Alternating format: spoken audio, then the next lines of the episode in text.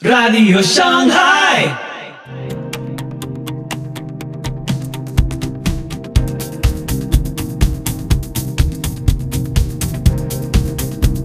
Muy buenos días, muy buenas tardes, muy buenas noches. Soy Pipo Biglione. Muy bienvenidos a Radio Shanghai. Este es el episodio 339 de la séptima temporada. Hoy, Cristianismo Musculoso con Edgar Pacheco. Continuamos con esta serie de episodios. El cristianismo musculoso fue una cosmovisión gestada en el siglo XVII que intentaba atajar los problemas de una creciente feminización en el cristianismo. Ahora también nos podés encontrar en YouTube y en Telegram. Te invito a escuchar este episodio atentamente. Mm, Hoy vamos a tratar un tema que es polémico, es muy polémico. Este, yo espero de verdad hacer una serie de este tema, dado el buen recibimiento que tuvo eh, el programa de eh, la masculinidad. Hoy voy a tratar un tema que es bastante polémico, así que espero que no lo vean como algo personal, como algo que estoy hablando contra alguien específico, nada de eso. Así que yo espero de verdad que, eh, que se queden hasta el final. Quédense hasta el final. Creo que les va a ayudar mucho este tema, les va a abrir una perspectiva bastante amplia de algo que hemos venido tratando. Y yo espero de verdad que se preparen un cafecito, prepárense un mate, prepárense por ahí algo que tengan a la mano. Y vamos a ver cómo nos va el día de hoy, ¿no? Eh, miren, yo toqué mucho tiempo esta, estas ideas, las toqué mucho tiempo, cuando anduve predicando las toqué mucho tiempo. Básicamente, paulatinamente las he ido abandonando por lo que les comenté la vez pasada, ¿no? Porque estaban muy arraigadas en el asunto del masculinismo desde la perspectiva de Donovan, a, a todos estos. Pero quiero que, quiero que, dice por acá, yo levanto 130 en brazos. Quiero que ustedes se den cuenta de algo muy importante que tiene que ver con el cristianismo de Occidente. Y eh, va muy de la mano también con lo que hemos hablado un poquito con Faraj, que estuvo aquí con nosotros, el asunto de la feminización del cristianismo. Y cuando digo feminización del cristianismo, no estoy diciendo que las mujeres son malas o que las mujeres son las culpables, para nada. El, fenómeno eh, es social, el fenómeno psicológico tiene sus aristas sociales, sus aristas psicológicas y hay que atajarlas y está muy bien documentado por muchos autores actualmente y hay incluso declaraciones de personajes como William Cray, de la talla William Cray, acerca de la feminización del cristianismo. Esto es un fenómeno que se está viviendo actualmente en Occidente. Miren, el día de hoy, ¿no? El Papa Francisco hizo una declaración donde dice que él está dispuesto a bendecir a dos personas que se aman, hablando de los homosexuales. Entonces sí estamos hoy en día viviendo la feminización del cristianismo, esa es la verdad, la feminización de la cultura occidental de una manera general. Y a eso tienes que sumarle pues toda la distorsión que existe en torno al LGBT, al, a, los, a, los, a los movimientos trans, etcétera, ¿no? Y no estamos inmunes a esta situación. Así que hoy voy a tocar un tema bastante interesante con ustedes. Quédense por favor hasta el final porque este tema yo creo lo voy a tocar en serie unas 4 o 5 programas porque hay mucho que decir. Bien, este, les he preparado unas diapositivas de algunos libros que yo estuve leyendo ya hace algunos años, unos muy buenos libros que tienen que ver con el tema del cristianismo musculoso. Cristianismo musculoso no es un título que yo me inventé, es un título que surgió en el siglo XVII, siglo XVIII en la época de la Revolución Industrial, donde las iglesias de Inglaterra trataron de hacer frente a un fenómeno similar al que estamos viviendo el día de hoy en Occidente, ¿no? La feminización, la, no sé, la sensibilización de los hombres, y se creó un movimiento que, a ver, en este movimiento se creó el voleibol, se creó el básquetbol, eh, en este movimiento se crearon muchas de las cosas que hoy conocemos como el rugby. Eh, en este movimiento se crearon instituciones como el YMCA. Eh, fue un movimiento muy fuerte que intentaba básicamente conectar al hombre con su virilidad, con su masculinidad y tuvo mucho auge, mucho auge, ¿no? Lamentablemente se fue perdiendo poco a poco, ¿no? Y hoy está nuevamente como volviendo otra vez, está como regresando otra vez el cristianismo musculoso, se le llamó así musculoso, porque se hacía mucho énfasis en, en, los, en los cuatro factores, ¿no? En el factor espiritual, en el factor intelectual, en el factor moral y en el factor físico. Entonces, obviamente, en el factor físico iba involucrada el, el atletismo, ¿no? Iba involucrado el gimnasio, iba involucrado el control del cuerpo, ¿no? Eh, esto se hizo y se quedó muy, muy anclado, por ejemplo, en la iglesia metodista, en las ligas metodistas todavía se utilizan los eh, campamentos distritales donde se ponen en, en, eh, sobre la mesa esos puntos, ¿no? Lo intelectual, lo, lo, social, lo moral, lo espiritual, lo físico, las competiciones, porque se trataba justamente de volver al hombre a conectarlo y a que abandonar ese platonismo cristiano, ¿no? De esa desconexión entre el cuerpo y el alma, ¿no? Volverlo a conectar y que tuviera resultados en la esfera social, en la esfera en la que nos desenvolvemos día a día. Entonces, a ver, yo no sé si ustedes sean hombres por aquí, incluso mujeres estén en el gimnasio, vayan al gimnasio, frecuenten el gimnasio, lo hicieron en el pasado, lo, hicieron, lo piensan hacer en el futuro. Pero este tema les va a volar la cabeza, la verdad. Porque muchos de ustedes se van a sentir aludidos. Las mujeres aquí probablemente en algún punto se sientan aludidas. Los hombres aquí en algún punto se sientan aludidas. Aludidos, perdón.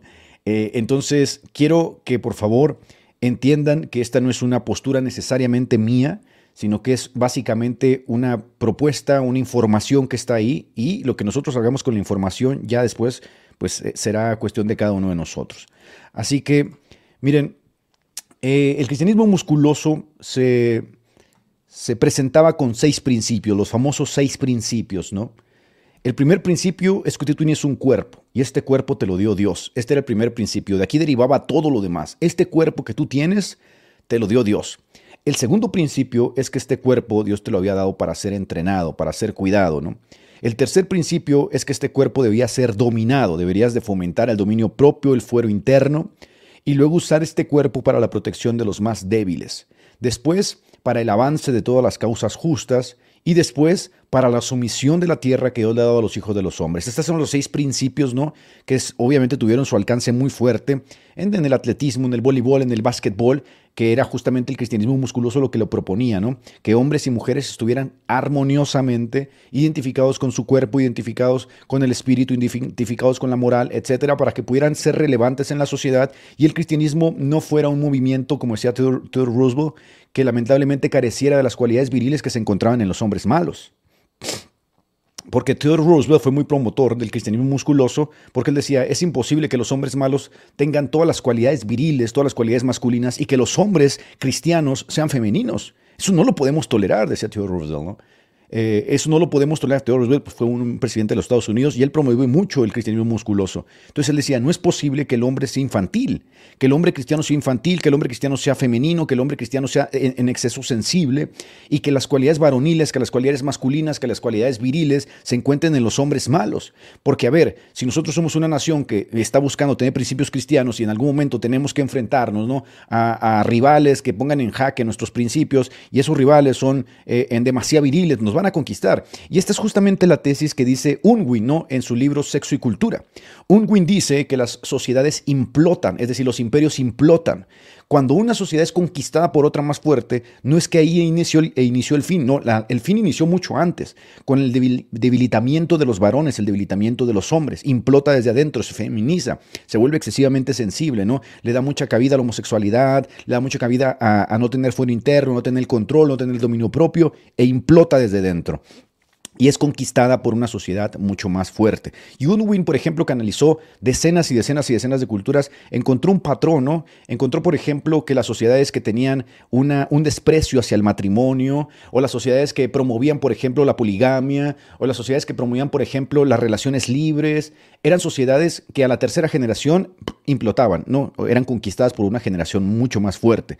Entonces, si tú, por ejemplo, volteas a ver a Occidente hoy, Occidente pues parece ser una sociedad que se está feminizando, una sociedad que le ha dado apertura impresionante a la homosexualidad hasta el punto de que puede escalar jurídicamente, mientras que por acá en Europa del Este, ¿no? Los hombres fuertes, Europa del Este, ¿no? Con esa cohesión que tiene con la religión, allá Rusia, etcétera, parece ser que están listos, ¿no? Para ir a la guerra, para dominar, para controlar igual el Islam.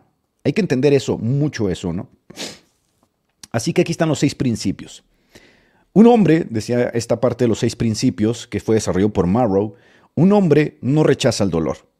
Y esta parte, a la sociedad hedonista en la que nosotros vivimos el día de hoy, parece serle muy chocante. Un hombre no rechaza el dolor. Si el hombre rechaza el dolor, no va a servir en ninguna disciplina, porque todas las disciplinas exigen para su perfeccionamiento dolor. A ver, una bailarina de ballet no se hace, no se hace buena bailarina de ballet a menos que interactúe con el dolor. Eso es verdad. Y por eso, por ejemplo, que las grandes historias de los personajes que logran, eh, no sé, sobresalir en la vida están muy marcadas por el dolor, seas cristiano o no seas cristiano. Como decía, por ejemplo, Mohamed Ali, ¿no? Decía, mientras mis rivales duermen, yo entreno. Entonces sometía su cuerpo, lo ponía bajo servidumbre, como decía Pablo, ¿no? Entonces el dolor, el hombre tiene que interactuar con el dolor si quiere perfeccionarse. En algún sentido, el hombre no puede rechazar el dolor si quiere ser hombre. Sino que va a usar ese dolor a su favor. Si no utiliza ese dolor a su favor, el dolor lo va a destrozar. Esto es una ética muy estoica, ¿no? El estoico, por ejemplo, cuando lees a Epicteto, que era un estoico muy famoso, decía, un estoico interpreta el futuro en los términos más, más difíciles, ¿no? Eh, para que cuando le venga esa, ese dolor, le venga esa guerra, le venga ese sufrimiento, el carácter ya esté templado, ¿no? Es como si, no sé si tú alguna, viste, alguna vez viste la película de, de Riddick, ¿no? Que hace Vin Diesel. Eh, para enfrentarse a un monstruo, Vin Diesel literalmente toma veneno y se lo va inyectando en pequeñas cantidades, se lo va inyectando hasta que se hace inmune. Obviamente las primeras veces le causa muchísimo dolor, hasta que se hace inmune, enfrenta al monstruo y cuando el monstruo lo muerde ya no tiene efecto con él porque ya fue templado, ¿no? Es algo así, ¿no? Es algo así como lo que dice la Biblia, ¿no? De que Dios al que ama corrige, al que Dios al que ama disciplina, que nosotros lo hemos asociado directamente al pecado. Pero no es así. Por ejemplo, la historia de, Usain Bolt, ¿no? que dice que su papá lo levantaba todas las mañanas a correr. Él era un niño y decía, pues no entendía esto, pero mis piernas fueron forjadas para el dolor, fueron forjadas para eso, de manera que, a ver, lo fueron preparando. Entonces, los, de los seis principios que dimanaba Barrow ¿no? del, del cristianismo musculoso, era que un hombre no rechaza el dolor. Un hombre sabe utilizar el dolor a su favor, permite que el dolor lo moldee. Y esto también es cierto, decía, para cualquier potencialidad humana. ¿Qué debe aprender un hombre en el ejército cuando recibe instrucción militar? Pues eso, ¿no? Debe aprender a anteponer sus emociones, a contenerlas, a gestionarlas correctamente, a suplir sus necesidades físicas, a compensarlas, debe aprender a adecuarse a un entorno hostil y que le exige cautela, ¿no? Entonces es un hombre que está templado, es un hombre que ha sido trabajado, es un hombre que ha sido construido en la gestión de sus emociones, en su físico, en su moral, incluso en su forma espiritual de entender el mundo. Y por eso estas personas, pues a, ver, eh, en sociedad son un tanto raras, ¿no? Porque una sociedad que está... Ah, eh, atiborrada, ¿no? De donismo, pues no va a entender estos hombres. ¿Y quiénes son los hombres que dan los golpes militares? Los golpes de Estado en los, en los, diferentes países son militares. En Cuba, en Nicaragua, eh, en Brasil, en México, son militares siempre, ¿no? Porque son hombres que tienen una, una intención, una noción de la vida diferente al hedonismo. Entonces, esos son los seis principios explicados, básicamente todo dimana del dolor. ¿Y qué es lo que pasa, por ejemplo, en el atletismo? El atletismo juega mucho con el asunto del dolor, ¿no? La formación física, el dolor, la adecuación, igual con el gimnasio. A ver, yo, yo tengo amigos que están muy tronados, como decimos nosotros, y ellos, ellos me lo cuentan, ¿no? O sea, cuando tú vas al gimnasio, hay una parte donde cuando sientes el dolor, esa parte, esa, esa parte final, cuando levantas la pesa en medio del dolor, esa es la parte que te hace sentir bien, ¿no? Porque es la parte como que desprende una suerte de moralidad, de compromiso con lo que estás haciendo. Esa parte cuando ya está, ya, ya, la, ya no puedes, pero una más, una y la levantas, esa parte es la que te da como ese sentimiento de bienestar, ¿no? ese sentimiento de compromiso con lo que estás haciendo. Entonces el dolor nos moldea en cierto sentido en, todo, en todas las esferas y en todas las potencialidades. Y eso te lo va a explicar muy bien, perfectamente, alguien que ha sido al gimnasio, ¿no? Entonces, a ver, alguna vez mm, estuve en el gimnasio y yo recuerdo mucho cuando recién empecé a ir que el instructor me dio la barra, ¿no? La barra, literalmente la barra sin pesas y yo dije, bueno, ¿y qué? ¿De qué es esto? ¿Es un juego? ¿Esto es un juego? O sea, no me vas a poner unas pesitas. Levanta la barra, es una serie levantando solamente la barra. Y entendí justamente que un hombre tiene que formarse. Un hombre tiene que formarse, física, espiritual, moralmente un hombre se forma. Bueno, yo levanté la serie, al siguiente día amanecí con los brazos hechos pedazos, ¿no? amanecí con los brazos hechos pedazos porque mi cuerpo no estaba acostumbrado a esa carga. Y lo mismo sucede, por ejemplo, en lo espiritual y en lo moral. Un hombre tiene que irse formando, tiene que formarse. Tú no te vas a convertir en un hombre espiritual de la noche a la mañana. Tienes que aprender, ¿no? A disciplinarte, a hablar las rodillas, a leer, a interactuar, ¿no? Con ese entorno espiritual. Si no, no te vas a formar. Igual moralmente, para vencer el pecado tienes que luchar con él, tienes que irte adecuando, tienes que pelear, tienes que resistir, tienes que huir. Entonces, esto es en todo, ¿no? Esto es en todo. La formación se va dando paulatinamente. Bien, mire lo que dice María Calvo respecto a la expiación de la masculinidad. Porque si algo carece hoy la sociedad es de masculinidad y en esto las mujeres han sido grandemente culpables. A ver, aquí entramos a un punto ya controversial. María Calvo ha escrito, a ver, varios libros acerca del tema de la crisis de la masculinidad en la sociedad y ella dice que varios factores pueden trazarse, ¿no? Para hablar de la crisis de la masculinidad, pero una de ellas es la mujer. La mujer es grandemente culpable de la crisis de la masculinidad porque la mujer, al ser, como dice Pablo, un vaso más frágil, más sensible, eh, con esta nueva ola del empoderamiento y la competencia con el hombre, ha interpretado estos rasgos de la virilidad, del arrojo, de la valentía, como rasgos malos. Y ante tanta presión que ha ejercido la mujer sobre el hombre en la sociedad moderna occidental, de que la sociedad moderna occidental la mujer no quiere un hombre, quiere otra mujer, ¿no? que tenga características femeninas, que sea sensible, que llore, que esto y que etcétera, lo que ha hecho es que ha ido transformando en la esfera social la masculinidad hasta convertirla en lo que hoy se llama nueva masculinidad. Y la nueva masculinidad es básicamente un hombre que está adaptado al entorno social del siglo XXI, pero en realidad es más parecido a una mujer, ¿no? Entonces lo que dice María Calvo es que en el proceso histórico, en el proceso histórico de creación de un mundo nuevo más justo con las mujeres, hemos endemoniado al hombre y postergado su masculinidad al cuarto oscuro. Y no, esto no es necesariamente exclusivo del feminismo, porque esto sucede desde las casas, las madres que sobreprotegen a los niños y que crean niños débiles, ¿Por qué? Porque viven en un entorno hedonista donde el dolor ya no es bien visto, ¿no? Ya no va acompañado en la interacción eh, unos con otros. Entonces crean niños débiles. ¿Y cuál es el problema de los niños en las escuelas? El bullying. No saben qué hacer con el bullying, ¿no? Porque hay niños que crecen en entornos disfuncionales, que, se, que enfrentan la realidad tal como les viene con dureza, con crueldad. Y van a la escuela y se enfrentan a niños débiles, sobreprotegidos, sobremimados, que tienen todo lo que quieren, ¿no? Que nunca han sufrido, que siempre se les quitan todas las cargas. Y el bullying es un problema. Los niños no saben qué hacer con el bullying. A ver, hace unos días mi esposa que trabaja en una escuela, que es eh, maestra de valores, me comentaba justamente que una, una de sus amigas tuvo que sacar a su hija de la escuela porque le hacían bullying. No saben cómo hacer, tratar el bullying, ¿no? Entonces, básicamente eso se debe a que la masculinidad, la masculinidad ha sido recluida al cuarto oscuro, dice este, María Calvo, ¿no? Como si se tratase de un monstruo, como si defenderse, tener arrojo, tener virilidad, tener valentía es algo malo, ¿no? No te defiendas, ve y dile a la maestra, no hagas esto, no hagas aquello, no, esto está mal, esto está... Eh". Entonces, poco a poco se ha ido acentuando una visión de pacifismo, ¿no? Irreal que en la sociedad no existe. ¿Sí? Entonces mantenemos oculto y encerrado bajo siete llaves la masculinidad y la expiamos de la sociedad. Cuando vemos a un hombre, por ejemplo, este, mostrar signos de arrojo, de virilidad, de, lo vemos como algo raro. De, hecho, lo llegamos a llamar machismo. Y bajo la etiqueta de machismo encerramos todas las cualidades de la masculinidad, ¿no? Si un hombre quiere tener control, si un hombre quiere dirigir, si un hombre quiere ganar, machista. Eso está mal, ¿no? Y eso va acompañado, por supuesto, de los cambios sociales de cuota de género, de esto, de aquello, de la mujer, etc. Entonces, aquí hay una expiación de la masculinidad. Aquí hay una eh, expiación de la masculinidad, ¿no? Ahora, en este ambiente está creciendo toda una generación de niños y jóvenes carentes de la dimensión masculina, ¿sí? Niños sometidos a un tipo de ingeniería psicológica que pretende transformarles en algo contrario a su propia esencia y que les degrada.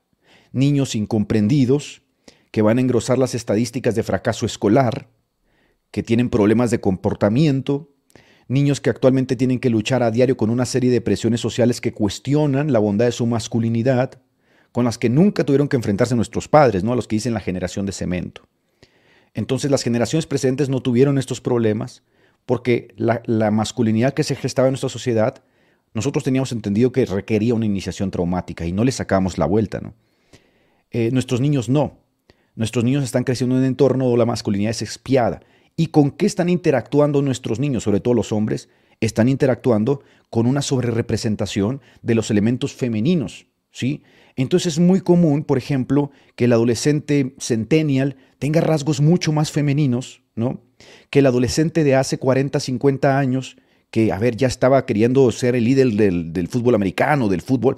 Nuestros adolescentes o nuestros niños el día de hoy parecen estar manifestando rasgos mucho más femeninos y esto es normal porque están interactuando con una sobrerepresentación de la feminidad en la sociedad, debido justamente a que la mujer está siendo sobrerepresentada y todos los elementos de la feminidad están siendo representados, sobrerepresentados en la sociedad. Entonces, ¿qué está pasando? Que la masculinidad está siendo expiada, la han expiado poco a poquito, la expían, la quitan. Y miren, voy a entrar a un tema bien polémico, porque eh, muchos pastores y muchos líderes dicen, la forma en que podemos resolver esto es volteando a ver a Jesús.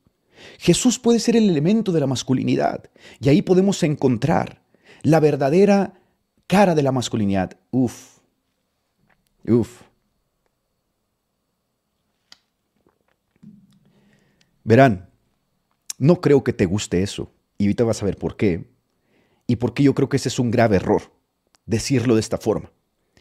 Pero necesitamos ir parte por parte, así que espero de verdad que si te es chocante lo que voy a decir a continuación, entiendas que esta es una cuestión real que está sucediendo hoy en la sociedad y en la iglesia, y que no es oculto a nadie, y que muchas de nuestras supuestas formas de ayudar a los hombres en realidad los destruyen más, y te vas a dar cuenta. La masculinidad, escucha bien esto, y esto viene, por ejemplo, de la ética estoica, Marco Aurelio, Epicteto, Séneca, incluso Pablo. ¿no? La masculinidad requiere, sí o sí, una iniciación traumática. Y esto las mujeres no lo entienden. Las mujeres no van a entender esto jamás. Porque, a ver, nosotros no podemos sentir como mujeres porque no somos mujeres, ¿no? Hay una, hay, hay una cuestión ontológica ahí.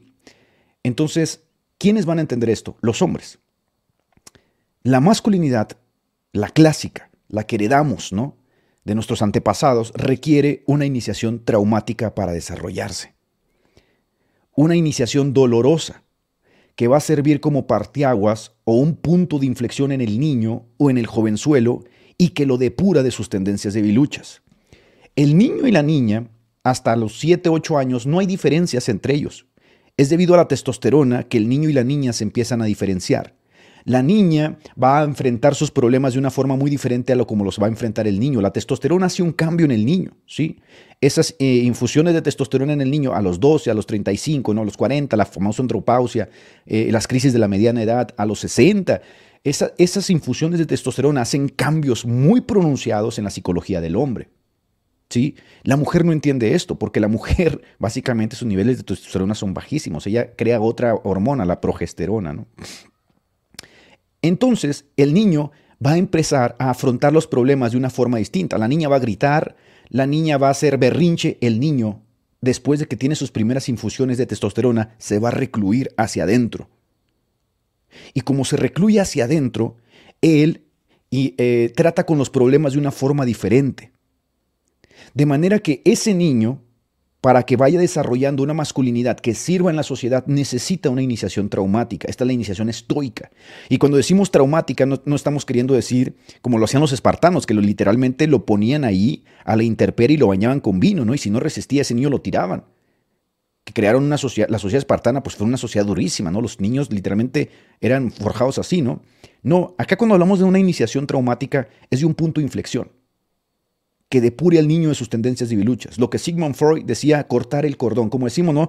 Cortar el cordón de mamá, cortar el cordón umbilical. Y aquí las mujeres se atraviesan.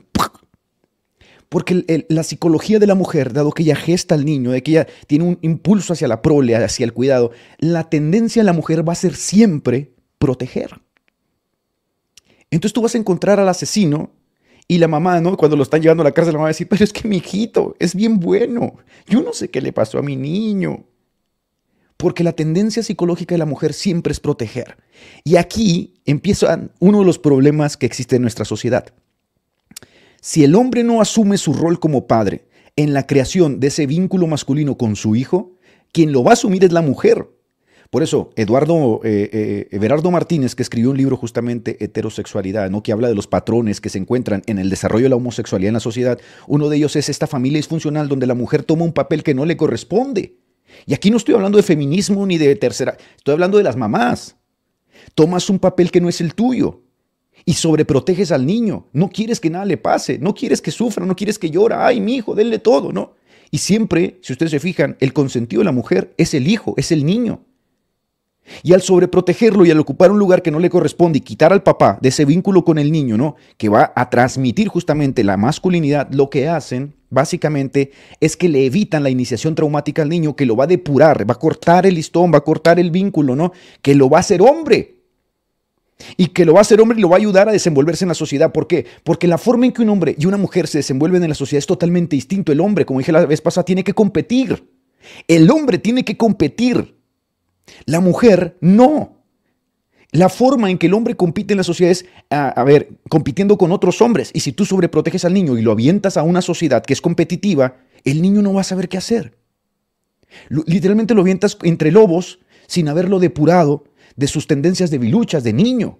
Y entonces tenemos a, jóvenes o adultos de 30 años que son niños, porque nunca tuvieron una iniciación. Entonces la iniciación es un cambio básico, es un cambio existencial. La mujer no entiende esto, que libera al hombre del tiempo y la historia profana y lo pone, como dice Byul Han, lo pone ante un nuevo comienzo. Entre los hombres, entre los amigos, entre las tribus, a ver, aquí hay hombres que están conectados, aquí hay adolescentes, aquí hay jóvenes. Todos nosotros como hombres sabemos que entre el grupo de amigos siempre había un mandamás ahí, siempre había el, cancherito, el que, el que nos ganaba. Todos lo sabemos y eso es así, las mujeres no lo entienden. Entre nuestro grupo de amigos siempre sabemos quién tiene el control. Y no le podemos hacer rivalidad a menos que peleemos con él, que, o a menos que nos emancipemos de él. Pero siempre en un grupo de camaradería, siempre hay alguien que lleva la batuta. Siempre hay alguien que tiene el control y esto se gana. Entonces la mujer no entiende esto y si tú avientas a un hijo mimado, malformado, con tendencias de luchas, sin la emancipación, ese niño lo van a destruir en la sociedad. ¿Y sabes qué va a pasar? Que ese niño va a adoptar una postura que sirva, ¿no? Y va a estar muy adaptado al concepto femenino de la sociedad actual.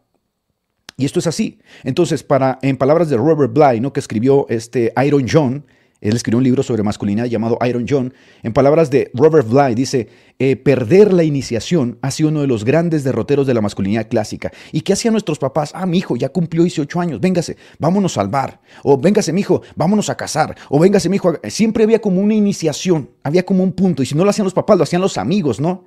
¿Por qué? Porque ya estaba saliendo de la etapa de la niñez, de las canicas, de los trompos, y te perfilabas a ser el hombre. ¿Sabes quién mantiene esta iniciación? Las, las, mujeres. Los hombres la perdieron. ¿Qué hacen las mujeres cuando cumplen 15 años? ¿Qué hacen? Ah, pues le hacen una fiesta donde le quitan la muñequita, donde le ponen su tacón, ¿verdad? Donde literalmente le dicen a la sociedad, ya es una mujer, se está preparando, ya no es una niña, le cantan canciones. Y en la psicología de la, de la niña, a los 15 años, ella ya tuvo un punto de inflexión. Ella tuvo un punto donde dice, yo ya no soy una niña. Su psicología ya tuvo un punto. El hombre no tiene eso, lo perdió, lo ha ido perdiendo. ¿Por qué? Porque nosotros creemos que todo eso es malo. Incluso los cristianos lo vemos como algo malo. Juzguen ustedes. Entonces, como dice Robert Bly, al haber perdido el rito, el ritual entre los hombres, se pudrió todo porque no tenemos un punto de inflexión. Entonces tenemos a personas de 30 años que siguen actuando como niños porque no han depurado sus tendencias de biluchas, no han cortado, como decía Sigmund Freud, el vínculo con la mamá, no han cortado el vínculo con la mamá, y entonces ahí van a la vida enfrentándose como niños. No tienen el arrojo para conquistar a una mujer. No saben cómo conquistar a una mujer, no saben cómo dejar de simpiar, no saben dejar, cómo ser dejar de ser un beta, ¿no? ¿Por qué? Porque siempre estuvieron bajo el resguardo de mamá. Literalmente mamá les dijo cómo vivir. Y a eso, por eso, a ver, por eso la, vivir en un hogar donde papá ocupe un lugar que le corresponde y mamá ocupe el lugar que le corresponde es importantísimo, ¿no? Porque si no pasa eso, mamá termina ocupando lugar y dirigiendo al, al niño. Miren, en la escuela había una niña que perdió a su mamá a temprana edad y la crió el papá. Y era muy representativo ver a esta niña porque, a ver, cuando, nos, cuando llegaba a la escuela, sabíamos que esta niña había perdido a su mamá. ¿Saben por qué?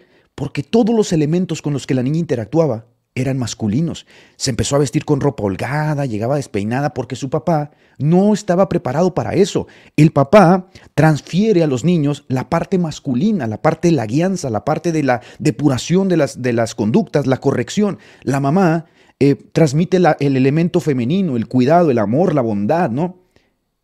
Entonces, esta niña había, había estaba asimilando todas las cuestiones eh, masculinas. Lo mismo sucede con los niños. Si tú no dejas que el niño tenga un contacto con su masculinidad y lo privas, ¿no? De su papá, ay, no le digas eso, o ay, no hagas eso con él. Lo que estás haciendo es que le estás transmitiendo todos los elementos femeninos. Lo estás destruyendo. Lo vas a destruir. Tú como mamá lo vas a destruir. Sí, hay que entender eso. Si no entiendes eso, te recomiendo algunos buenos libros. El libro de Masculinidad robada de María Calvo está pensado como una mamá que tiene hijos y que se dio cuenta de esto a tiempo, ¿no? Era ella era machorrita, sí, la niña era machetona, así como decimos aquí. Bien, aquí vamos a entrar a un punto, ahora sí, que les dije que no les iba a gustar porque dicen, no, hay que voltear a ver a Jesús, ahí está el símbolo de la masculinidad. Ojo con esto. En palabras de Kate McKay, la feminización del cristianismo tuvo su inicio entrando el siglo XVII. con la introducción del misticismo nupcial, una cosmovisión que alteró el espíritu de la fe en una dirección más suave y relacional que atrajo en su mayoría a las mujeres. ¿Qué es el misticismo nupcial? Este es un fenómeno social que se da en el cristianismo. Básicamente, la religión pasó de ser el asentimiento a un cuerpo de doctrinas a volverse algo de los sentimientos exclusivamente. No estamos hablando de que en su correcto tenor, sino exclusivamente. Yo y Dios, mi relación con Dios. Esto parece que no tiene algo malo, pero llevado al extremo es malísimo, y van a ver por qué. En su libro, ¿Por qué los hombres odian la iglesia? David Morrow, que ha tratado mucho el tema, señala algunos ejemplos de cómo la imaginación nupcial que nació en la Edad Media con la sublimación de la mujer, ¿no? Ya sabes, las clásicas películas de el, campesino que trata de escalar socialmente para alcanzar a Rapunzel, eso es la sublimación de la mujer. El cortesano que va escalando para quedarse con la princesa, ¿no? El, el caballero que tiene que enfrentarse al dragón para darle el beso a la princesa mágica. Ese tipo de sublimación que se ha quedado enquistada en el inconsciente colectivo de la sociedad, también se transfirió al cristianismo. Y surgió lo que se llama la imaginería nupcial, eh, que viene de la Edad Media y que continúa en la, Edad Moderna. ¿Y qué es la, la imaginería nupcial? Básicamente es enamorarse de Jesús. Abandonarse, como dice eh, los libros que cita Moreau, enamorarse y abandonarse al mayor romance de la vida con Cristo. O libros que animan vigorosamente a las mujeres a imaginar a Jesús como su amante personal. Una de ellas le dice a sus lectores que desarrollen una aventura con el único amante que verdaderamente satisfará sus deseos más íntimos, Jesucristo. Entonces Jesucristo pasa a tener una visión erótica. Y ahí está el libro del Tucho Fernández. Muchos de los místicos de la Edad Media desarrollaron visiones eróticas de Jesús. Ven a Jesús consciente o inconscientemente como el esposo que no tienen en casa. Ven a Jesús como el novio perfecto subliman la imagen eh, terrenal de Jesús, la subliman, aunque Pablo dice que si a Jesús lo conocimos según la carne, ya no, los, ya no lo conocemos así porque trasciende ¿no? su gloria. Eh, se imaginan a Jesús como el proveedor, el esposo que les provee, es mi esposo, es, es mi galante. Y esta visión es transmitida también a los hombres. Ahí está, por ejemplo, eh, me diste nombre, yo soy tu niña la niña de tus ojos, que aunque es un salmo, es contraintuitivo a la psicología del hombre. A menos que seas un hombre muy sensible, y esa es la psicología de los músicos, ¿no? Como decía Carl Jung, los músicos son sensibles. Entonces, las imágenes y el lenguaje de una relación romántica, tal como la entiende el hombre, e íntima, como también son muy comunes en las canciones modernas de alabanza y de adoración, que tienen letras que a veces son casi indistinguibles de las que se escuchan en la radio secular. Esta idea de relación con Jesús es contraintuitiva para la psicología del hombre y ha sido extraña al cristianismo por 1900 años. De repente el hombre es arrojado a una visión religiosa donde Jesús es un amante. Y aunque en la psicología del hombre esto es contraintuitivo, se le forza también a aceptar esta nueva visión de Jesús, ¿no? Relacional, en la que él tiene que estar enamorado de Jesús, ¿no? Y vuelvo a repetir, en la psicología del hombre esto es contraintuitivo. Pero tiene que empezar a interactuar con esto. Entonces, en los últimos años, el énfasis en la liturgia de las iglesias, sobre todo evangélicas, ha sido específicamente la música. ¿Y a quién atrae la música? Y este, este, esta visión relacional, mística, nupcial, romántica a las mujeres. Y esto está bien, bien datado. Por ejemplo, William Cray dice, en tercer lugar está mi afirmación de que la iglesia se está convirtiendo más y más feminizada. Lo que quiero decir con esto es que los servicios y los programas de la iglesia están en gran parte basados en factores emocionales y relacionales que atraen más a las mujeres que a los hombres.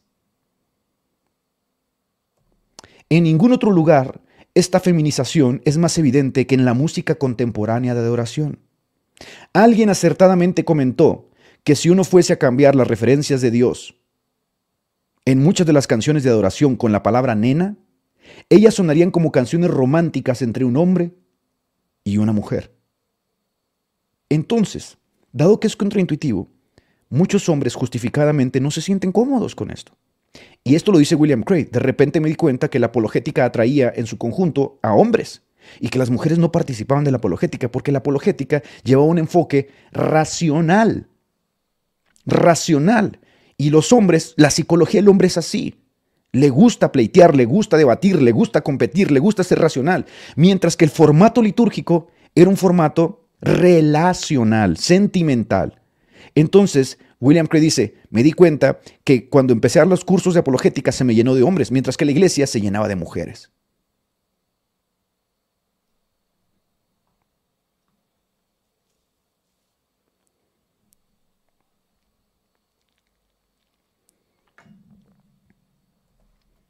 La idea, escuche bien esto porque estamos entrando en un tema bien, bien polémico. La idea de que los hombres se relacionen con la, la deidad o su padre como una ruborizada novia virginal que exige de ellos un arrojo cuasi sensual y emocional es simplemente ajeno a la psicología del hombre. Y con todo, los hombres están siendo educados de esta forma no solo en la sociedad, sino en la religión misma. Pero yo no lo veo nada de malo, porque ya fuiste condicionado y formado de esta forma. Escucho otra vez, la idea de que los hombres se relacionen con la deidad o su padre como una ruborizada novia virginal que exige de ellos un arrojo cuasi sensual, llorando y emocionalmente afectados, eh, es simplemente ajeno a la psicología del hombre. Y con todo, los hombres están siendo educados de esta forma, no solo en la sociedad, sino en la religión misma. Y me atrevería a decir, como dice María Calvo, en los hogares. Es más, va a haber muchas mujeres aquí que dicen, no, no es cierto, no es cierto y entonces se oponen a la realidad y compiten, siguen compitiendo, ¿no? Mientras que nosotros los hombres que vivimos en esta sociedad y que somos hombres, ellas no van a entender el asunto de los hombres, decimos, oye, nunca lo he visto así, es verdad. Es verdad esto. Pero tranquilos, uff, tranquilos. En palabras de Morrow, otra vez, les voy a dejar la literatura en el link de YouTube. Si bien en todas las culturas, bien, escuche esto, hombres que están aquí en el chat, y mujeres, si tienen hijos o si tienen un novio o lo que sea, escuchen bien, por favor. En palabras de Marrow, si bien en todas las culturas la masculinidad debe ser buscada, construida y demostrada en la esfera pública, el nuevo enfoque relacional místico nupcial hizo que los hombres hicieran de su vida religiosa algo netamente subjetivo e interior, algo del corazón. Entonces, mientras el cristianismo fue una religión exclusivamente de hombres, hombres que con arrojo iban al frente y diseminaban la religión cristiana exclusivamente de hombres, el judaísmo tiene preponderancia en el formato de los hombres, de repente esta relación nupcial mística, ¿no? que viene surgiendo desde el siglo XVII, hizo que la religión se volviera un asunto de mujeres, y los hombres interiorizaron su religión hacia adentro y es, bueno, pues, y ya no se atreven a hablar ni en el trabajo, ni en la competencia, ni en el fútbol. ¿Por qué? Porque volvieron a la religión algo netamente subjetivo. Lo interiorizaron debido a qué? Debido a que esto ya está mal visto. El arrojo en el hombre está mal visto. Es radical. Es machista. Está mal.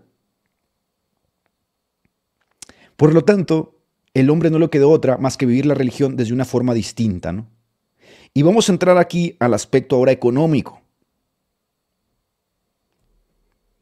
A medida que la piedad comenzó a asociarse cada vez más exclusivamente con la esfera de la vida de las mujeres, pues obviamente la proporción de feligreses femeninos y masculinos naturalmente se volvió cada vez más asimétrica. Y esto es así, ve a tu iglesia y ve la cantidad de mujeres que hay en la iglesia en proporción a la cantidad de hombres. Otra vez, ¿Cuántos hombres van al culto de varones y cuántas mujeres asisten a los congresos de mujeres?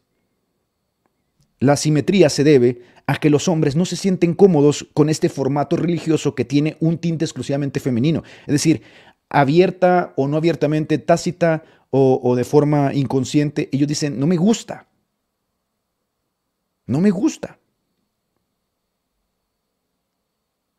La religiosidad pasó a ser vista como algo más femenino en contraste con los esfuerzos masculinos de la esfera pública. Los hombres fueron arrojados a las actividades del mundo, ¿no? Y el trabajo de la mujer fue llevarlos de regreso al hogar y llevarlos al cielo con su piedad.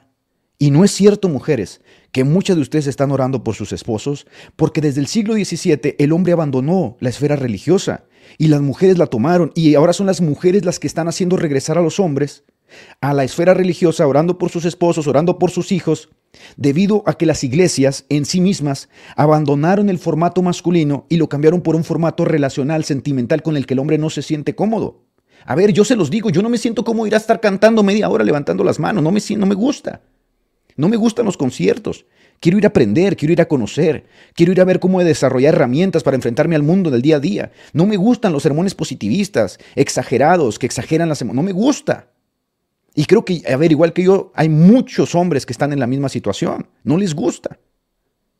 Te, toleraría un concierto, no un campamento, pero todos los domingos un concierto con la música, todo volumen, con canciones netamente femeninas, sensibles, que inducen o que quieren hacerte sí o sí llorar. No me gusta, no me gusta, ¿no? ¿Por qué? Porque tengo fuero interno, tengo templanza.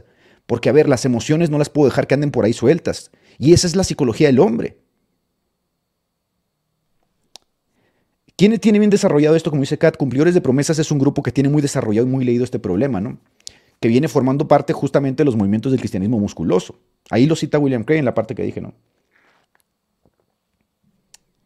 Entonces, el cristianismo pasó de ser una religión netamente masculina, el hombre fue arrojado a las actividades mundanas y la mujer fue quien tomó el lugar.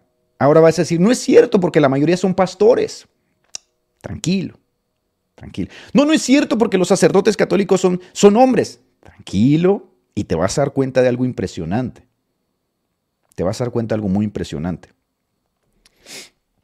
En México, según los registros del INEGI, cuatro, y esto casi podría ser en toda Hispanoamérica, cuatro de cada diez familias son disfuncionales, es decir, casi la mitad de la población viven, creció en una familia disfuncional. Es decir, Cuatro de cada diez familias carecen de figura paterna. Dado que de los 35 millones que se censaron aquí en México, no sé en tu país, más de 15 millones están liderados por mujeres, por abuelas, por tías, por mujeres en general.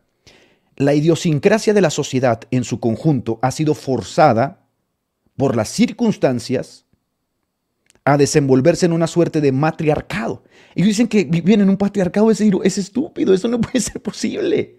Vivimos en Hispanoamérica en un matriarcado que presenta más, afinidad con la feminidad que con la masculinidad. La masculinidad es criticada, ¿no? La masculinidad es criticada, pero lo irónico es que el macho, ¿no? que es una distorsión de la masculinidad, el machista es formado en el hogar por la mujer. ¿Quiénes forman al macho? Escuche bien esto, el macho no se forma solo, al macho lo forman en la casa. ¿Y sabes quién forma al macho? La mujer. Y esto está bien documentado psicológicamente. ¿Por qué? Porque la mujer toma un papel que no le corresponde. Y el hombre, al tener e interactuar constantemente con esta afinidad hacia la feminidad, se termina domesticando. Y ahí están todas las canciones. El 90% de las canciones que existen en el mundo están dedicadas a la mujer. Y lo decimos con, con alegría, un lobo domesticado un lobo enamorado. Y la mujer fuerte es la mujer que domina al hombre, la tóxica, ¿no? La que trae al hombre aquí. La que le grita y el hombre obedece. Y la mujer se siente orgullosa. No sabes que estás destruyendo la masculinidad de ese hombre. Lo estás destruyendo. Y el hombre que se deja, anteriormente se le decía un mandilón. Porque hasta en la Biblia no está bien visto que la mujer ejerza autoridad sobre el hombre. Pero nosotros estamos tan acostumbrados a lidiar en este mundo, en esa sociedad, en esos términos, que decirlo o hablarlo es como, ah, caray, esto no es así. Y entonces, lo que tenemos aquí, miren, ahí tengo a dos hombres, ¿no? Con la famosa Virgen de Guadalupe. Lo que tenemos aquí es que en esta suerte de matriarcado, las madres o las mujeres mayores son quienes encabezan las familias y moldean la idiosincrasia cultural. Ellas la moldean. Lo que hace de forma evidente que la figura de la madre y la figura de la mujer en la sociedad hispanoamericana está sobre representada y esto se hace entendible psicológicamente que a nivel religioso la mujer, Guadalupe, la Virgencita, la supuesta vocación de María sea el ídolo predominante.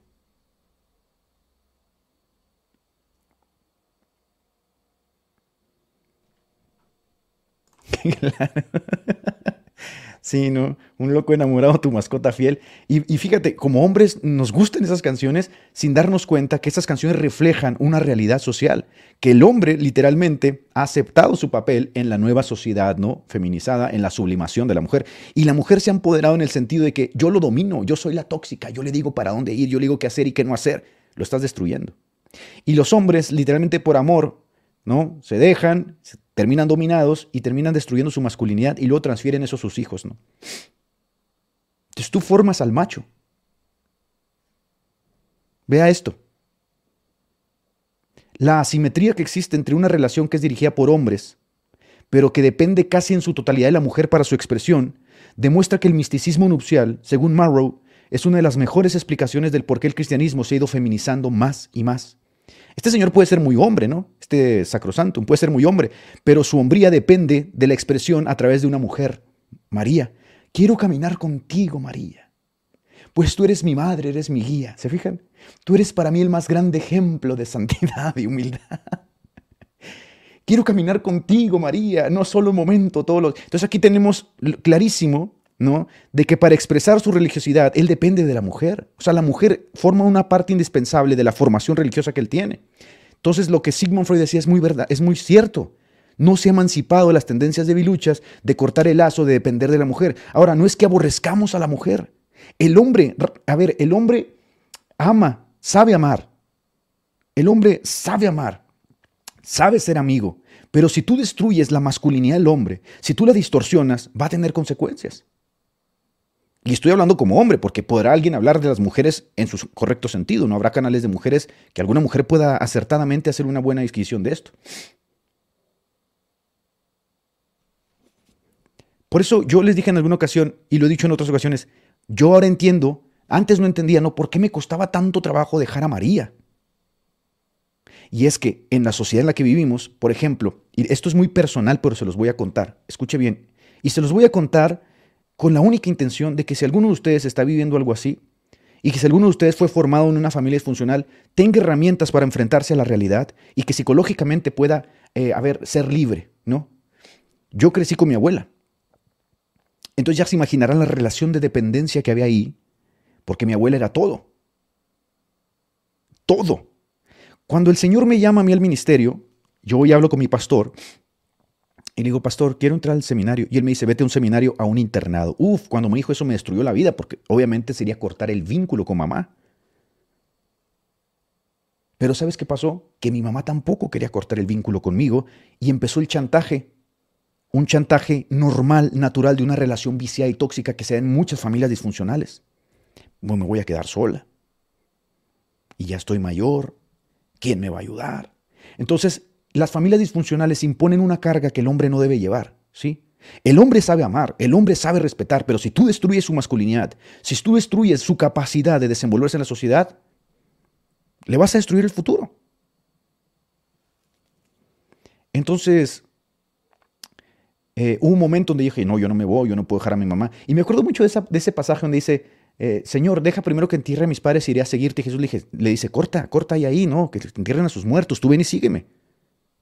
Pero es normal en la sociedad, también cuando se acercan y dicen, Jesús, tu madre y tus hermanos, y Jesús rompe el vínculo, ¿no? Para los católicos esto no es posible porque ellos dependen de esa mujer que han creado. Espiritualmente ellos expresan su religión a través de la mujer. Entonces hay un vínculo ahí insano.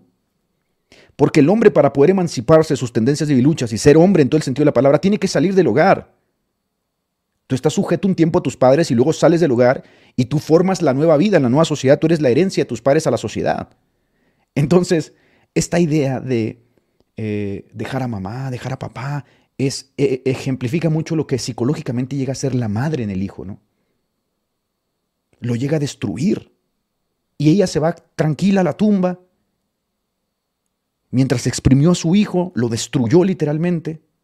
O a su hija, porque ella misma viene cargando traumas psicológicos, tiene miedo a quedarse sola no tomó buenas decisiones en la vida y destruyen a los niños, destruyen al, adolescente, ¿no? Le imponen cargas, ven al hijo como si fuera su esposo, ¿no? Tú tienes que traer aquí a la casa y esa no es obligación del hijo, menos en la infancia. Y lo destruyen. Y después el niño ahí en la adolescencia trae TDAH, ¿no?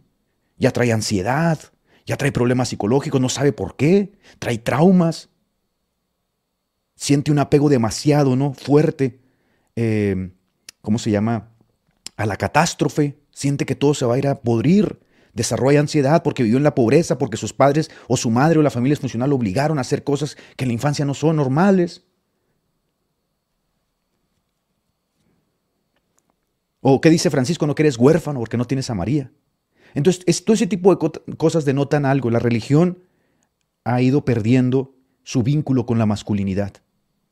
Al punto, por ejemplo, de que los católicos no, la figura del padre no les basta. Quieren forzosamente una madre que esté igualada. Una reina, una poderosa, una intercesora, una madre, la mamita, la, la, mariología es, es terrible, psicológicamente destruye al hombre. Pero ahí va, antes de entrar a este punto. Pero hermano, ¿qué estás diciendo? Si la mayoría de las iglesias tienen pastores, Aquí hay un problema exactamente como en el hogar. La mayoría de esos pastores en la sociedad occidental del siglo XXI han sido forzados, escuche bien esto, y probablemente tu pastor también, han sido forzados contra su voluntad, han sido forzados a feminizarse. Así. La mayoría de los pastores y los sacerdotes, que pues, en la Iglesia Católica son homosexuales, ¿no? Pero la mayoría de los pastores en la sociedad occidental, en la democracia occidental del siglo XXI, han sido forzados a feminizarse debido a que interactúan en el 60-70% del tiempo con mujeres y debido a que la, feligresía de su iglesia es preponderantemente mujer. De manera que el pastor ha sido forzado para no perder a esas mujeres, para no perder a esa feligresía, ha sido forzado como los sacerdotes, los nahualudos, los sotanudos, a feminizarse. Y eso es tristísimo, porque otra vez volvemos a perder el último vínculo. Y aquí vienen unos estudios muy interesantes. Escucha bien esto. Más allá de la evaluación subjetiva de la falta de virilidad entre los clérigos, hay mediciones objetivas, científicas, hay estudios científicos que han demostrado que los ministros modernos, siglo XXI, tienen en promedio menos testosterona que los hombres en otras carreras. Ahí lo tienes. Y según las pruebas de personalidad citadas por Marrow, los hombres que ingresan al ministerio ordenado exhiben características de personalidad más femenina que los hombres de la población en general. ¿Por qué? Porque estos hombres van a ser arrojados a interactuar el 90% con mujeres. Y la mayoría de sus iglesias están llenas de mujeres, por lo tanto, adecúan sus formatos a, a satisfacer las necesidades espirituales de las mujeres. Va, un pastor va a levantar una iglesia. ¿Qué es lo primero que le preocupa? La música. Tener un buen grupo musical. Sin darse cuenta que ese elemento secundario que tiene un vínculo muy fuerte con la feminidad se ha vuelto superlativo y él forma parte ya de él. Así que el hombre es forzado a feminizarse. Así como en la Edad Media los castrati eran forzados a cantar notas altísimas cortándole los cocos. ¿Y no es verdad esto? Que los pastores actuales no aceptan con dignidad, por ejemplo, el paso del tiempo sobre su cabeza, cuando en antaño las canas eran un signo de sabiduría, de haber vivido en el mundo y haber adquirido experiencia, pero hoy los pastores quieren ser como Hilson. Porque el modelo a seguir ya no es un modelo masculino. El modelo a seguir es un modelo juvenil, chévere, buena ondita, que le caiga bien a todo mundo y sin darse cuenta es un modelo femenino en su esencia.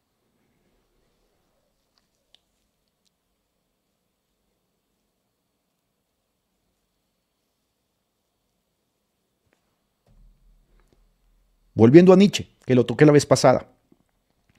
El papá de Nietzsche era pastor, pastor luterano por si ustedes no lo sabían. Pero algo pasó en Nietzsche, que le agarró tanto odio al cristianismo, y lo narran en sus memorias. Nietzsche empezó a escribir algo muy fuerte contra las mujeres, ¿no? A quienes con el tiempo vio como un símbolo de debilidad per se, puesto que estuvo después de que murió su padre, que representaba todo para él, porque el primer héroe del niño es el papá, no es mamá. En la psicología del niño no existe la heroína, Escuche bien esto, mamá.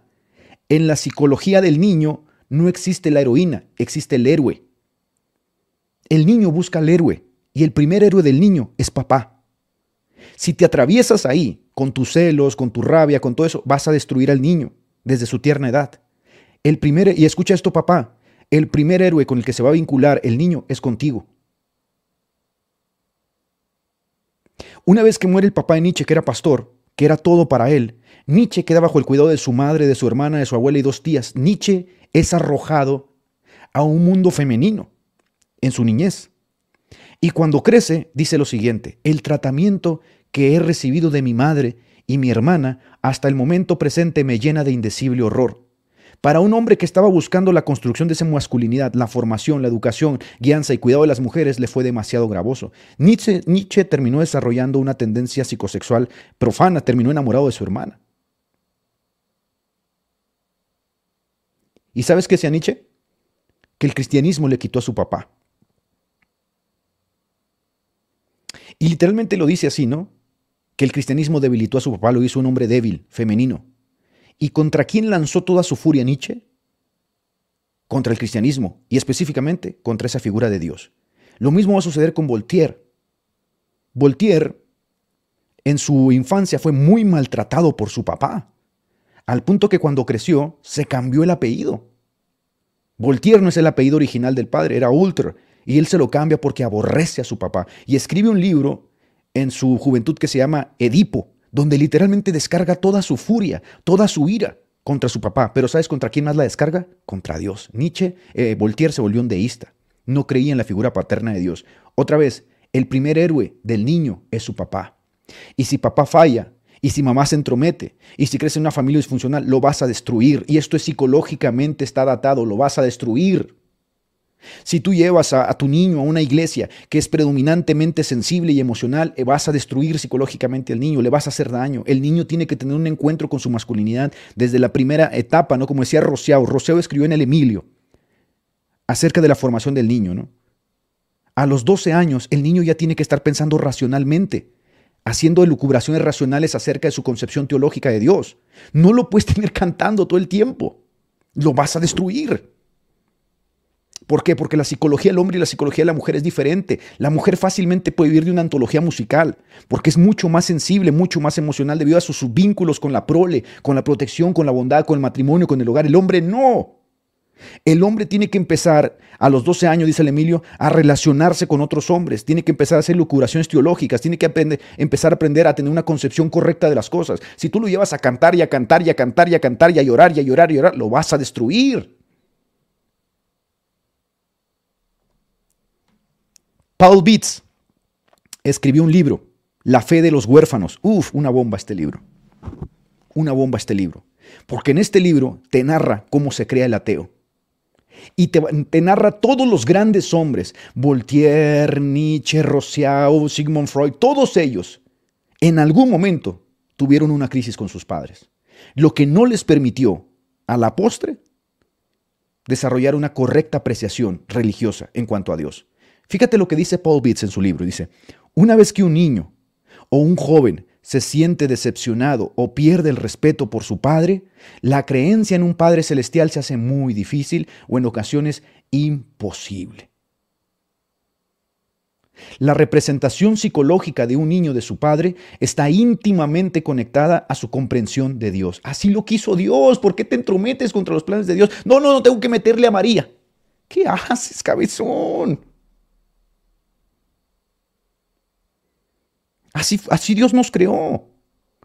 ¿Por qué? ¿Por qué esa necesidad? Tengo que meterle a María, tengo que meterle a, a Santa Catalina de Siena. ¿Qué haces, Señor? ¿Qué haces? Estás malformando psicológicamente al niño. Esto ha sido bastante bien desarrollado por un grupo de psicólogos, especialmente los psicoanalistas. Si tú quieres saber más, lee el libro. También en mi libro hablo acerca de mi proceso como huérfano, como alguien que creció sin papá, sin mamá. Ahí lo narro en mi libro de forma psicológica qué fue lo que pasó, cómo viví, cuáles fueron mis primeras impresiones de Dios, cómo pude hacer un, vínculo con Dios como mi padre. Y eso se dio cuando nació mi primera niña. Antes de eso, para mí Dios era algo abstracto, un Dios lejano, un Dios frío, un Dios justiciero, un Dios que estaba siempre con su, con su mirada este, violenta sobre mí. Cuando nació mi primera niña, todo cambió. Por eso un hombre no cumple el estatus de hombre hasta que llega al punto de que se hace padre. Y esto te lo va a decir cualquier padre. Pero fíjate lo que dice.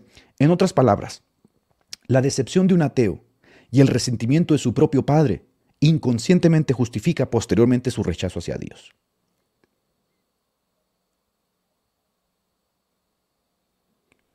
Entonces, fíjate nada más en esto. ¿eh? Eh, una persona que nace en una familia disfuncional, donde quizá hubo padre, pero el padre no ejerció como tal, que no sabía porque venía de otra familia disfuncional, donde tampoco sabía ni venía de otra familia disfuncional, no se rompe no se rompe ese, esa maldad ¿no? que vienen acarreando. Mamá toma el lugar, mamá toma el lugar, y luego la siguiente generación mamá toma el lugar, y luego en la siguiente generación la hija toma el lugar ¿no? sobre, su, sobre su marido, y en la siguiente la hija de la hija toma el lugar y se sienten las empoderadas, las tóxicas, las luchadoras, las Jenny Rivera, ¿no? Estás haciéndole un daño terrible a la sociedad. ¿Por qué? Porque estás transgrediendo el rol que mismo Dios estipuló y psicológicamente estás yendo en contra de lo que es sano para el hombre y para la mujer. Entonces, ¿qué sucede? Que en la sociedad esto se ve representado ¿no? en los cambios que la sociedad está sufriendo. En su libro La psicología de la religión, Edwin Starbuck, que fue un psicólogo muy destacado a principios del siglo XX, postula que, escucha bien esto, en la psicología del niño encuentras un profundo sentido de búsqueda del héroe. Esto es natural en el niño. El niño es un adorador de héroes y su héroe no se puede encontrar en una mujer.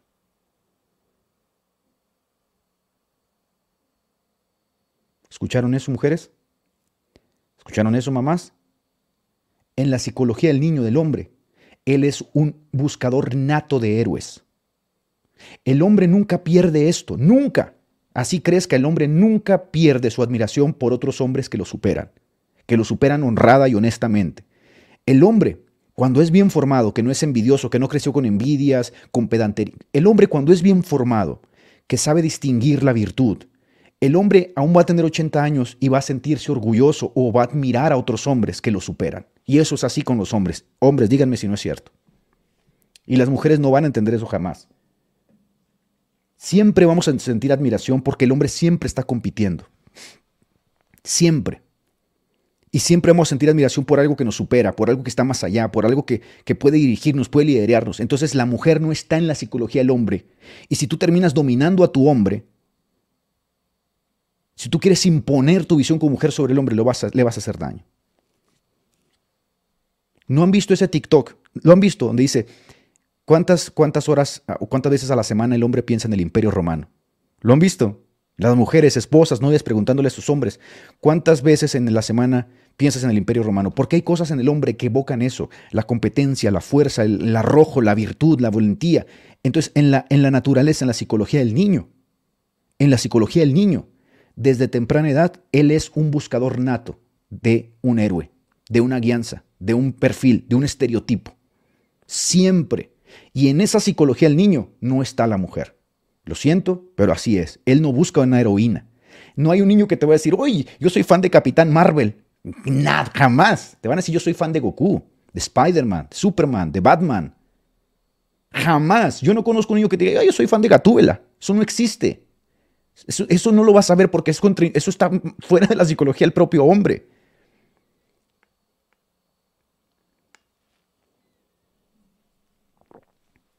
Es mucho más fácil que en una reunión entre hombres y mujeres las mujeres compitan.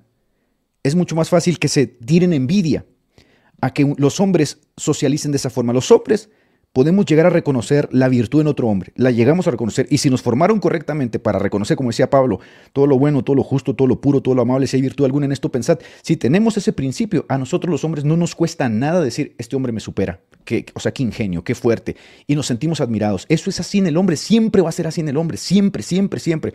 Caso contrario, un hombre débil, un hombre mariquita, un hombre lloro, un hombre nos repugna, nos causa repulsión, ¿no? Lo queremos lejos, sea, júntate allá con los manginas, no te queremos cerca de nosotros, lo vamos a bullear.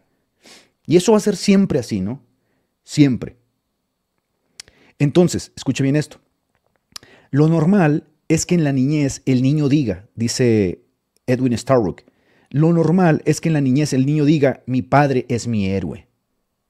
Morrow está de acuerdo y, cita la investigación del doctor Michael Linson, quien encontró que Escucha bien esto porque esto es impactante. La razón número uno por la que los hombres de alto rendimiento, los atletas, los hombres que levantan pesas, los hombres que, que tienen este arrojo, esta gallardía, esta valentía, no respetan a su pastor o no van a la iglesia, es porque ese pastor no tiene fuerza, no tiene carácter o no tiene determinación para liderarlos. ¡Pum!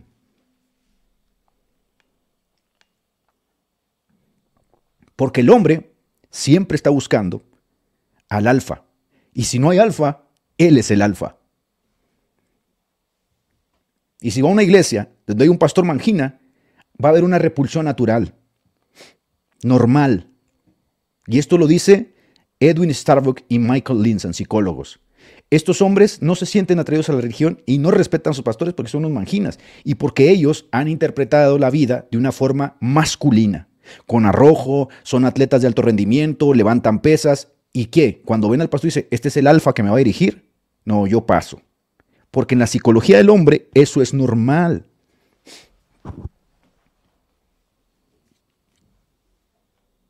Eso es normal. Ahora, con esto estoy diciendo que el pastor va a ser un peleonero. No, pero tiene el carácter. De hecho, se nos pide en la Biblia, ¿no? Que el pastor tenga cierto carácter, cierto dominio. Si no lo tiene, si, mira, a mí me da, no sé, es una cosa tristísima ir a una iglesia donde la, la esposa del pastor mangonea al pastor. Lo dirige, yo me voy, ahí nos vemos, te rollo.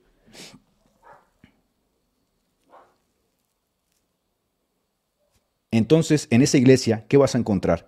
Una predominancia de hombres betas, femeninos.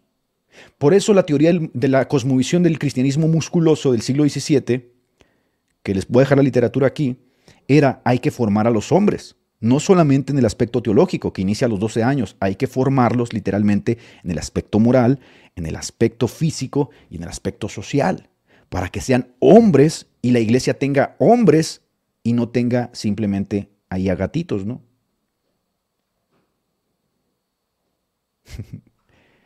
Entonces, un hombre, otra vez, un hombre eh, se va a sentir siempre atraído por el alfa.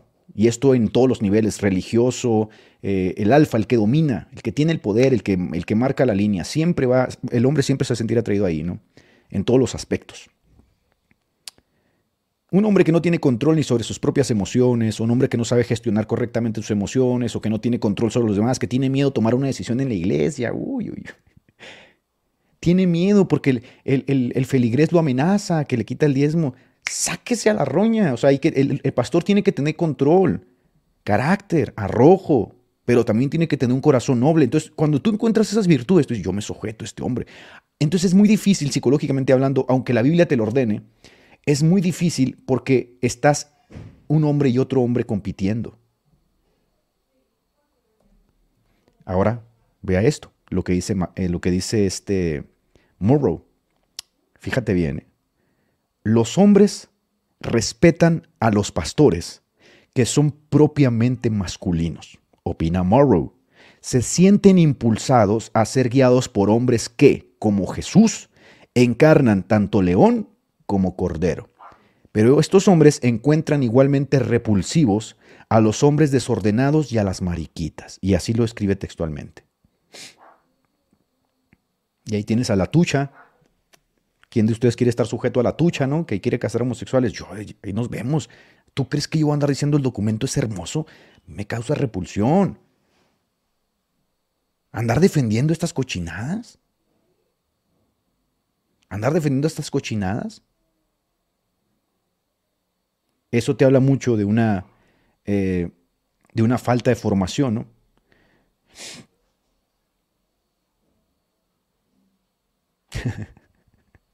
la tucha, sí, la tucha.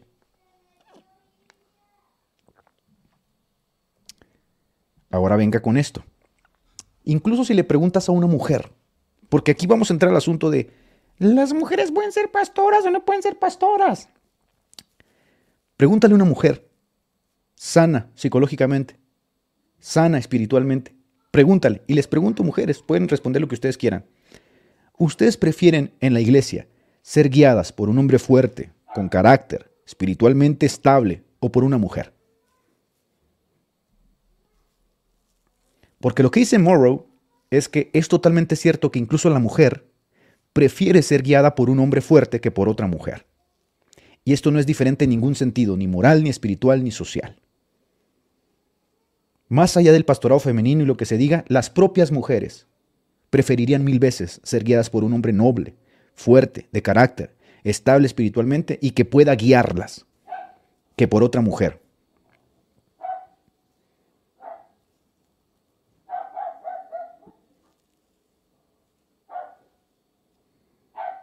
Juzguen ustedes.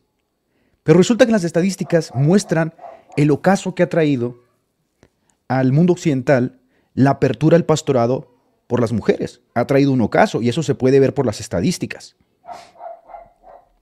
Estadísticamente hablando, aquellas denominaciones que han abierto las puertas al clero femenino de manera más amplia y temprana están luchando más que aquellas que han retenido clérigos y juntas directivas exclusivamente masculinas. Morrow señala que las de las 100 iglesias más grandes y de más rápido crecimiento en Estados Unidos compiladas por la revista Outreach, tienen todas ellas un hombre al mando. Y Puddles cita a la Iglesia de Inglaterra como el ejemplo del efecto de la feminización del púlpito y la caída de la membresía. Mire, en 1994, la Iglesia dio la bienvenida a sus primeras mujeres sacerdotes. Diez años después, la Iglesia ordenó a más mujeres que hombres, una novedad en cualquier grupo denominacional. Durante el mismo periodo, la proporción de asistencia a la iglesia entre hombres y mujeres pasó de 55-45 a 63-37. Si pones una mujer, el culto se vuelve femenino, los hombres la abandonan la iglesia. La iglesia de Inglaterra se está convirtiendo rápidamente en una iglesia de mujeres, por mujeres y para mujeres. Puddles predice además que el clero protestante será una ocupación característicamente femenina, como lo es la enfermería actualmente, que era una ocupación masculina, hoy es una ocupación femenina, como lo fue, por ejemplo, la docencia, que era una ocupación masculina y hoy está siendo ya totalmente femenina, eh, el protestantismo en la próxima generación será netamente femenino, desde el clero hasta la feligresía. ¿No te asusta eso? ¿No te dice muchísimo eso de lo que está pasando, de lo que se está viviendo en la crisis de la masculinidad? Ahora, eh, hay muchas formas de solucionar esto. Yo he querido simplemente traer esto como inicio de una, una, serie de charlas que voy a estar dando sobre esto aquí en el canal pero creo que muchos de nosotros no estaríamos de acuerdo a pagar el precio ¿no? de lo que implicaría tomar decisiones correctas que nos ayuden a futuro. Porque otra vez, eh, somos hombres que nos gusta movernos en tribu, ¿no? Como decía Ortega Gas, decía que eh, el ingenio no está en la masa, está en el individuo, pero el individuo guía la masa. Entonces, si no hay alguien que tome la batuta, si no hay alguien que le diré, si no hay alguien que diga, vamos a hacer esto, nadie lo hace porque en la masa no está el ingenio, el ingenio siempre está en el individuo, el individuo es el que lidera la masa y luego ahí en la masa se toman las decisiones. Entonces, no sé si tú vengas de una familia disfuncional, no sé cómo fue tu pasado, no sé cómo sea tu iglesia, pero de que existe una crisis en la masculinidad hoy terrible a nivel social, político, religioso, es evidente, eso es evidente, ¿no? Y muchos de nosotros hemos sido forzados a, feminizarnos en ciertas áreas. Eso es verdad. Desde el momento que entras a la iglesia y te recibe con un concierto de canciones melosas, ahí estás participando de la feminización de la religión. Desde el momento que vas a una iglesia donde le dirige una pastora y estás participando ya de la feminización del cristianismo. Sea bueno, sea malo, sea debate, sea un debate, esa es la verdad estás participando de la feminización. Desde el momento que regañas al niño por expresar cualidades masculinas, en ese momento estás participando ya de una formación eh, social particular que tiene por fin desarraigar o, no, o expiar la masculinidad en la sociedad. Eh, desde el momento que luchas contra el hombre y dices, no es cierto, no, los hombres son machistas, desde ese momento tú ya estás participando también en expiar a la masculinidad, lo poco que queda de ella en sociedad. Desde el momento que amas machistas a hombres que la tienen clara, que son arrojados, que son viriles, eh, y piensas que, el formato nupcial místico es la forma en que tú debes de relacionarte con Jesús, estás destruyendo la masculinidad o lo poco que queda de ella, ¿no? Desde el momento que dices que Jesús es tu amante, que, estás enamorado y todo este tipo de relación erótica, ¿no? Que nosotros usamos en nuestra jerga erótica, de filtreo, de, de, cortejo, y se la aplicas a Jesús, en ese momento está clarísimo, pues que estás teniendo un desarrollo, un enfoque netamente femenino, ¿no? Relacional, místico, nupcial, que sublima a la mujer o los elementos femeninos de la mujer. Entonces, eh, este tema, como les dije la vez pasada, lo han atajado muy bien, o por lo menos lo han detectado muy bien todos esos grupos de la manósfera. Pero nosotros no somos parte de la manósfera, nosotros tenemos que tener algo claro. Y por eso en las próximas eh, charlas que voy a tener aquí con ustedes voy a traer elementos de sobra para que ustedes sepan qué se puede hacer. ¿Qué se puede hacer, por ejemplo, para retomar la iniciación? Miren, les voy a un ejemplo. Yo, el próximo mes, yo, por ejemplo, voy a meter a mi hijo a box, ¿no? Mi hijo va a estar en box eh, con el fin de que vaya desarrollando disciplina, con el fin de que vaya desarrollando aptitudes, con el fin de que tenga claro, ¿no? Sepa defenderse. Eh, no sé si ustedes tengan hijos, pero también los jóvenes pueden optar, ¿no? Por empezar a, desarrollar el músculo intelectual y físico. Y todas esas cosas van ayudando, ¿no? Pero se tiene que desarrollar una cosmovisión clara. Y no tenemos una cosmovisión clara. Hay alguien que te va a decir, oigan, pues es que Jesús, eh, Él es el principio de la masculinidad. Eso es bien subjetivo, ¿no? Eso es bien subjetivo, porque si por masculinidad entiendes lo que se entiende hoy en la sociedad, pues vas a hacer a Jesús un mangina, ¿no? Y la mayoría de esos nuevos el tiliches o teo cotidiana han hecho de Jesús casi un homosexual. ¿Por qué? Porque eso es muy subjetivo, está muy, muy subjetivamente asociado a la forma en que ellos conciben la masculinidad, ¿no? O por ejemplo, aquellos que te dicen, no, es que yo estoy enamorado, soy la niña y todo eso. Pues eh, te estás dando cuenta de que es contraintuitiva su psicología, pero él ya lo ha adoptado, ¿no? O sea, se ha clavado inconscientemente, ha sido condicionado a verlo de esta forma. E incluso te puede, te puede llegar a, ver con, ojos de recelo, ¿no? De, extrañeza, de que tú eres el raro, tú eres el, clásico machista, cosas así. Por ejemplo, eh, voy a darles un ejemplo. Hay una, hay una streamer muy famosa en YouTube que se llama Ari Game, Ari Game Ari Gameplays es un streamer, ¿no? Esas, esas niñas que juegan, juegan jueguitos en internet y reciben donaciones. Y está casado con un muchacho, eh, a ver, se llama... a ver si alguien me ayuda, ¿cómo se llama ese muchacho? Se llama...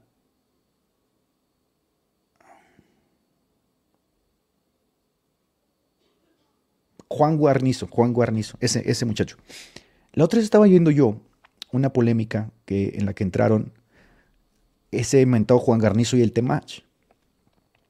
Porque resulta que este muchacho, el Juan Guarnizo, se puso a ver unos videos del Temach y, se, e hizo una crítica ¿no? muy dura, diciendo que el Temach era como su abuelo, senil y, y borracho, las cosas que decía, él las escuchaba a su abuelo. Eso ya te dice mucho de la forma en que los centennials, los millennials, allá afuera conciben la realidad, ¿no? Está muy polarizada la sociedad, pero este es un ejemplo simplemente vago, ¿no? De lo que trato de decir. En una transmisión le dijeron al muchacho, ¿qué sientes que tu esposa sea una prostituta que vende su cuerpo por 4 dólares en OnlyFans? Y de inmediato se le cayó la cara, ¿no? Esa es la realidad de lo que es no ser un hombre. Esta muchachita, Ari Gameplays, es una prostituta vende su cuerpo, que es, lo, es el significado de prostitución, vende su cuerpo por un costo, se te presenta desnuda por un costo, y él está casado con una prostituta, pero él no tiene control ni sobre su propia masculinidad ni sobre su mujer, de manera que su mujer es un objeto de consumo para otros hombres. ¿Ya me estás entendiendo? En el momento que tú abandonas la masculinidad de la esfera social, todo se pervierte. Está el extremo, ¿no? Está el extremo, por ejemplo, de los islámicos que traen cubiertas a sus mujeres. Occidente siempre se decantó por una ética muy, muy linda que provenía de los principios emanados del cristianismo, ¿no? Pero ahora estamos en el otro extremo, en el extremo de la prostitución, de la pornografía, de la pornografía de la sociedad, en el extremo del, vender el cuerpo en, en, vivo, en Instagram, en OnlyFans. Y bueno, ¿qué les puedo decir? Esa no es culpa necesariamente nada más de la mujer. Esa es culpa del hombre, como dice Unwin. Unwin, que rastreó a más de 30 culturas de cómo eran las relaciones entre hombre y mujer, dijo, la mujer que toma el control destruye la sociedad. Ejemplo, Suiza. Quienes promovieron la eh, entrada de migrantes a Suiza fueron las mujeres, porque los gobiernos este, de Europa del Norte están liderados por mujeres. A ver, Angela Merkel duró 10 años gobernando Alemania. Estos, estos países, otra vez con este, esta psicología de la mujer de proteger, de ayudar, de besar, de abrazar, le abrieron la puerta a los inmigrantes de Marruecos, a los africanos. ¿Sabes qué pasó en Suiza? Que en las noches, un país de primer mundo, las mujeres tenían que esconderse porque ¿sabes qué pasaba? Que estos animales salían a violarlas en masa. Cuando esto salió en los, en los periódicos, lo taparon inmediatamente. ¿Por qué? Porque el problema no, eran, el problema no era el, el, asunto social, eran las mujeres que estaban tomando malas decisiones porque los hombres habían abandonado la esfera social. ¿Y por qué esos hombres votaron por mujeres? Porque han sido condicionados de larga data, han sido condicionados de larga data eh, a, estar ahora a favor ¿no? de esta nueva agenda. Entonces, mujeres, entiendan, y esto va para ustedes, quien más va a sufrir, quien más va a sufrir en una sociedad que pierde la masculinidad no es el hombre, es la mujer. Acuérdense de esto. Quien más va a sufrir en una sociedad que pierde la masculinidad son las mujeres. ¿No me crees? Lee el libro de David Irving. ¿Qué pasó en Alemania? La noche después de que fue tomada por los rusos, un millón de mujeres fueron violadas. Ya no había hombres para defenderlas. Los gritos eran macabros.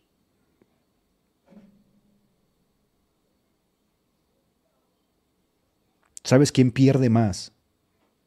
Si el hombre pierde su masculinidad porque tú quieres empoderarte y ser la tóxica y la que domina y la que manda a su esposo, tú pierdes más tú pierdes más, porque si el elemento masculino se disuelve en la sociedad, la degeneración es lo que sigue. ¿Sabes cuál es un problema que tiene Europa hoy? Que los, que los medios de comunicación no dicen. La violación. Se crean literalmente guetos musulmanes en algunas zonas de París y de Francia, donde se implementa la Sharia.